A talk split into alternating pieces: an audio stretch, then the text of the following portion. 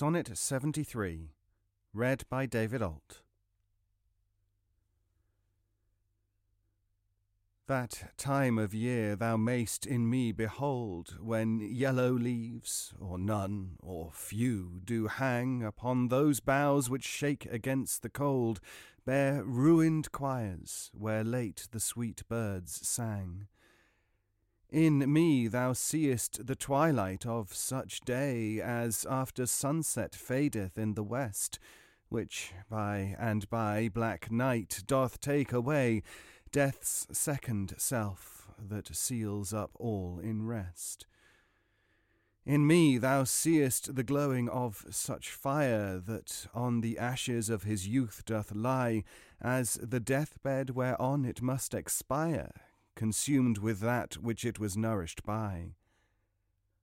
This thou perceivest, which makes thy love more strong, to love that well which thou must leave ere long.